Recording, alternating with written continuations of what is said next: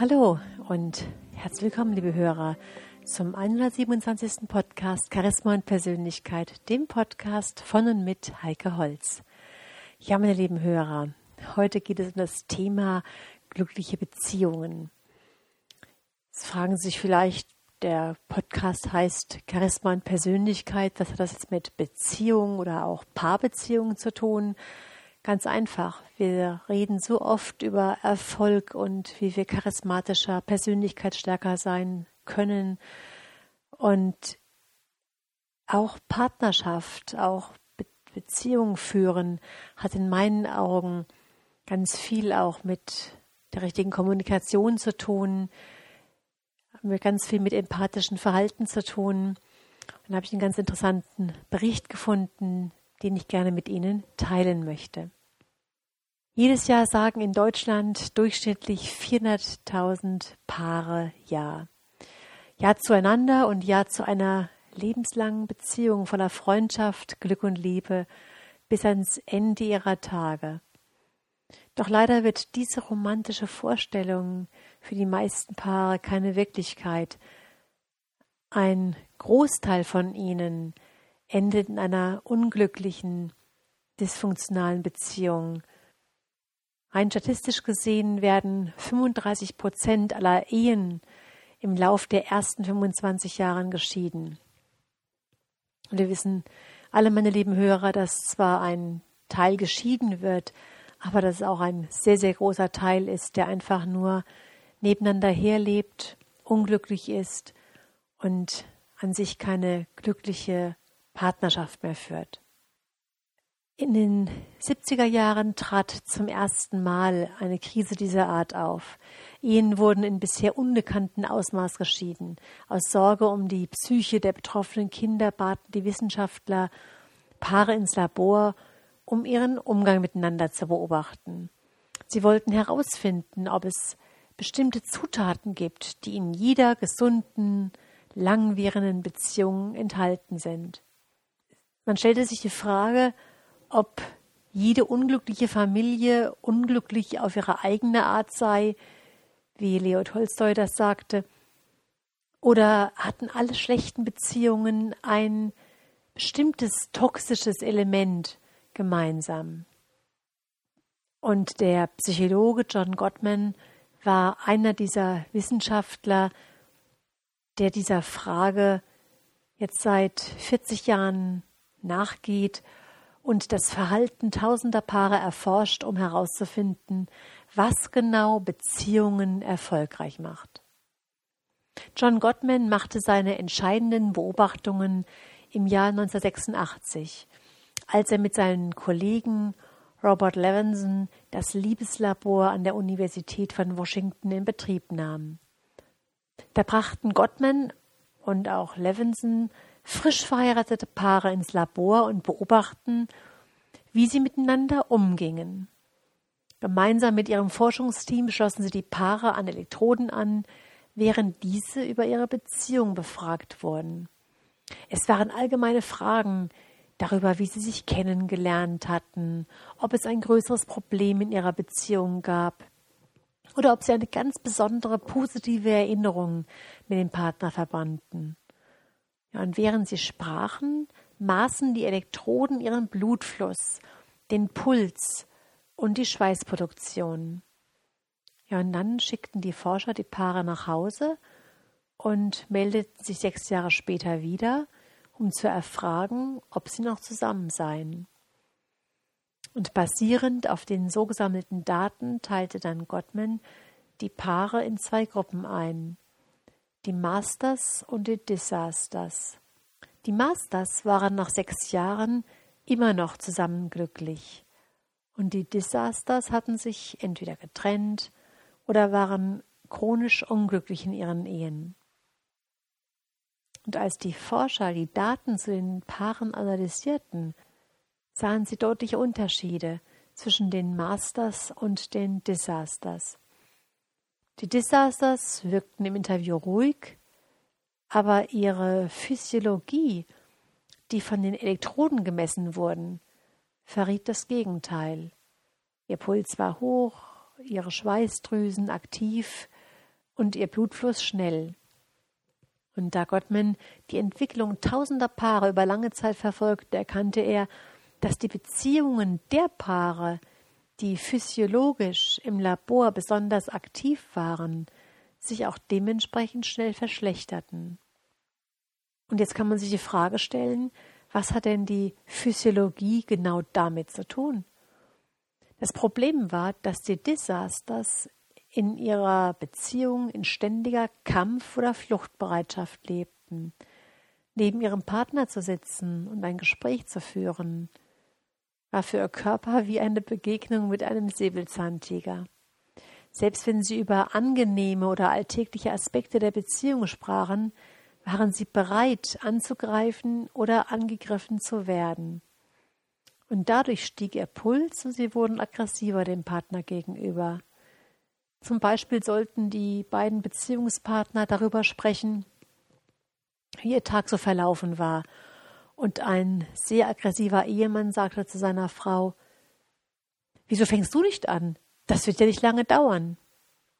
Die Masters dagegen zeigten geringe physiologische Aktivität. Sie fühlten sich miteinander verbunden und entspannt.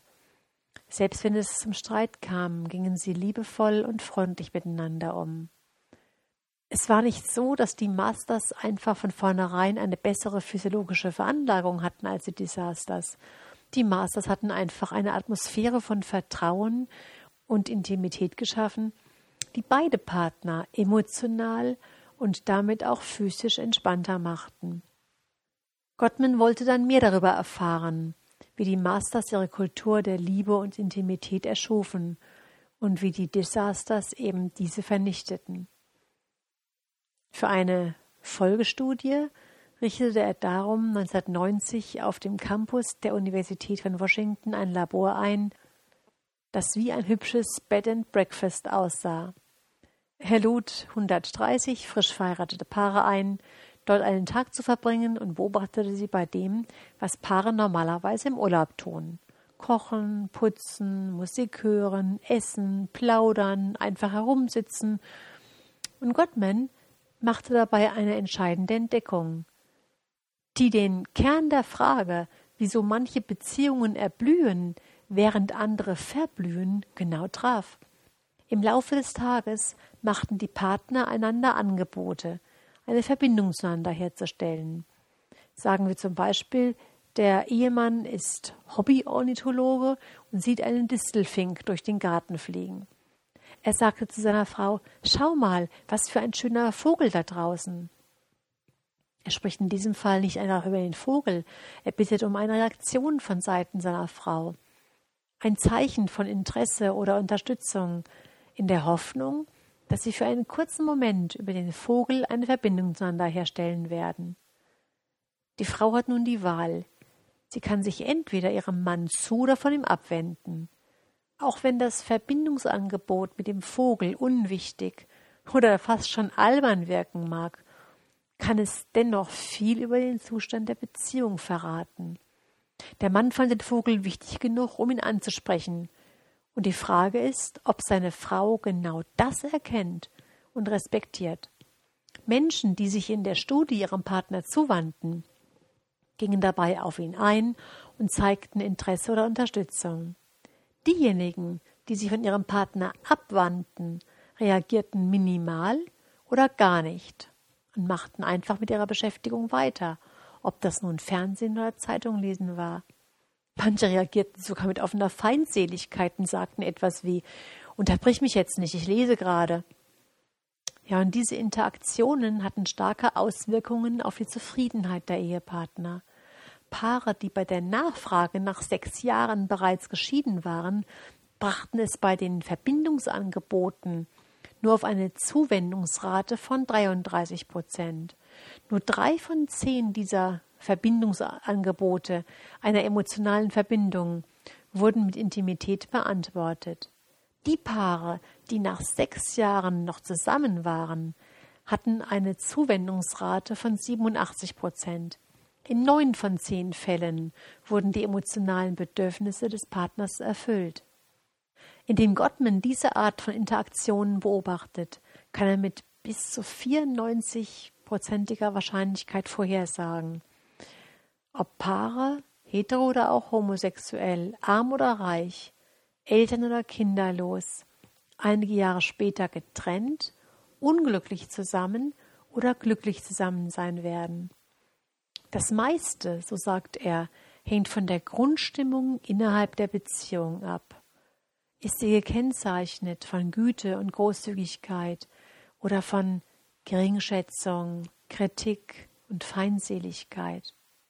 Gottman erklärte im Interview, dass die Masters eine Angewohnheit haben. Sie suchen in ihrem sozialen Umfeld nach Dingen, für die sie dankbar sein können. Sie schaffen ihre Kultur von Respekt und Wertschätzung ganz bewusst. Disasters dagegen suchen in der sozialen Umgebung nur nach den Fehlern des Partners. Sie durchsuchen nicht nur die soziale Umgebung, sie untersuchen den Partner. Was macht er richtig, was macht er falsch und je nachdem kritisieren sie ihn oder drücken Anerkennung aus. Gottman fand auch heraus, dass Geringschätzung der wichtigste Trennungsgrund ist. Menschen, die darauf konzentriert sind, ihren Partner zu kritisieren, übersehen unfassbare 50 Prozent der positiven Dinge, die ihr Partner tut und sehen Negatives, selbst wenn er gar nicht da ist. Und Menschen, die ihrem Partner die kalte Schulter zeigen, ihn bewusst ignorieren oder nur minimal reagieren, wenn der Partner Kontakt aufnehmen möchte, die fügen ihrer Beziehung Schaden zu. Der Partner fühlt sich dadurch wertlos und geradezu unsichtbar, ja fast so, als wäre er gar nicht da. Und Menschen, die ihre Partner kritisieren und geringschätzen, zerstören nicht nur die Liebe in der Beziehung, sondern auch die Fähigkeit ihres Partners, so sagt Gottman, Viren oder sogar Krebs zu bekämpfen. Er sagt, gemein zu sein ist die Totenglocke jeder Beziehung. Güte dagegen schweißt Paare zusammen. Ja, und in diesem Bericht, meine lieben Hörer, ist auch von anderen Forschern die Rede, die bewiesen haben, dass Güte und emotionale Stabilität der wichtigste Prädikator von Zufriedenheit und Stabilität einer Ehe ist. Durch Güte fühlt jeder Partner sich umsorgt, verstanden und wertgeschätzt, einfach geliebt. In Shakespeares Werk Romeo und Julia sagt Julia, meine Freigiebigkeit ist so grenzenlos wie die See, meine Liebe so tief, je mehr ich dir gebe, desto mehr habe ich, denn beide sind unendlich. Und genau so funktioniert auch Güte. Es wurde hinlänglich bewiesen, dass jemand, der viel Güte empfängt, auch selbstgütiger sein wird, was zu einer Aufwärtsspirale von Liebe und Großzügigkeit innerhalb einer Beziehung führt. Man kann sich Güte, meine lieben Hörer, auf zwei Arten vorstellen. Als feste Eigenschaft, die man entweder hat oder eben nicht hat, oder auch als eine Art Muskel.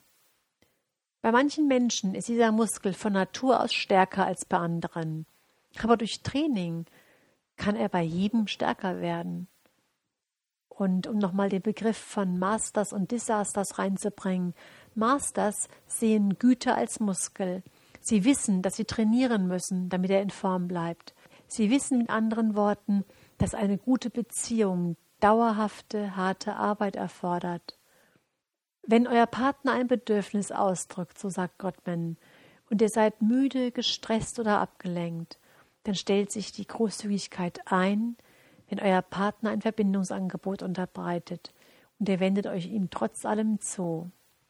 Natürlich mag es in dieser Situation, wenn wir im Stress sind, die angenehmere Reaktion sein, sich vom Partner abzuwenden, sich aufs iPad, aufs Buch oder auf den Fernseher zu konzentrieren und einfach nur hm oder aha zu nuscheln. Doch solche kurzen Chancen für eine emotionale Verbindung zu ignorieren, wird die Beziehung, so meint Gottman, langsam aber sicher aushöhlen. Missachtung schafft Distanz zwischen den Partnern und erzeugt Verbitterung bei demjenigen, der ignoriert wird. Und natürlich, meine lieben Hörer, ist es am schwierigsten, während eines Streits Güte zu zeigen. Aber genau das ist gleichzeitig die Situation, in der es am wichtigsten ist. Wenn Missachtung und Aggression während eines Konflikts außer Kontrolle geraten, kann dadurch eine Beziehung irreparablen Schaden nehmen.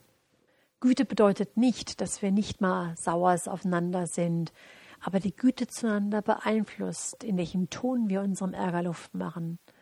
Man kann den Partner anschreien und fertig machen, oder man erklärt, weshalb man verletzt oder sauer ist. Und das ist der wesentlich bessere Weg. John Gottman sagt auch, dass Desaster die Dinge im Streit anders ausdrücken. Sie werden sagen, du bist zu spät, was stimmt denn nicht mit dir? Du bist wie deine Mutter.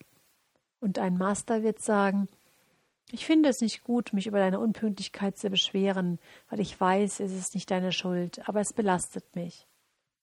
Ich habe, meine lieben Hörer, wenn wir jetzt diese Meinungen aus der Forschung hinterfragen und uns anschauen, können wir sagen, wer eine lange, gesunde Beziehung führen möchte, darf sich frühzeitig in Güte üben.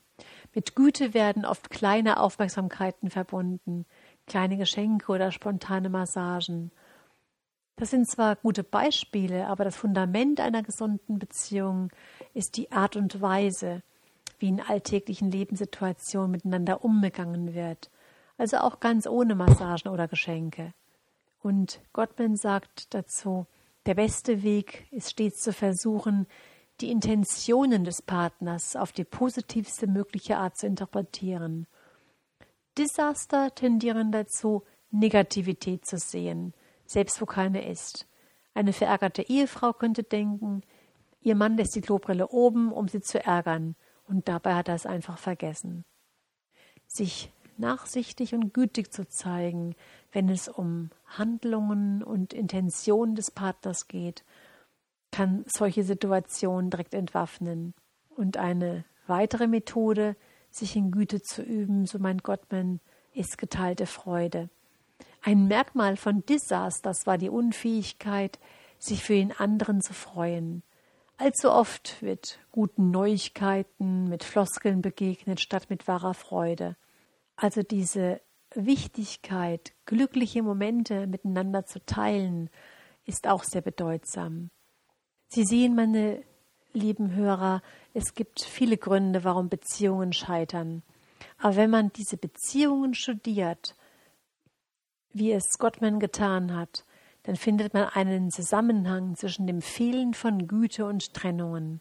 Und bei allem Alltagsstress sollte man immer Zeit und Kraft finden, in seine Beziehung zu investieren. Denn sonst stürzt dieser Fels in der Brandung früher oder später ein. Und die Zufriedenheit, die sinkt in den meisten Beziehungen, in den meisten Ehen in den ersten Jahren. Aber die Ehen, die nicht nur von Dauer sind, sondern auch von Glück und Leidenschaft zeugen, das sind diejenigen Ehen, die auf dem Fundament der Güte geführt werden. Ja, meine lieben Hörer, ich denke, dass sich das Prinzip der Güte nicht nur auf Paarbeziehungen übertragen lässt, auch jede andere Art von Beziehungen, ob im Geschäfts- oder auch im Privatleben. Ob sich ein Angestellter wohl in der Firma fühlt oder nicht, ob sich ein Schüler wohl beim Lehrer fühlt oder nicht. Auch hier spielt diese Güte, diese Art der Kompetenz eine sehr große Rolle. Ich wünsche Ihnen, meine lieben Hörer, dass Sie Ihre Beziehungen ganz gleich welcher Art mal auf die Qualität der Güte überprüfen. Bis zum nächsten Mal eine gute Zeit. Ihre Heike Holz.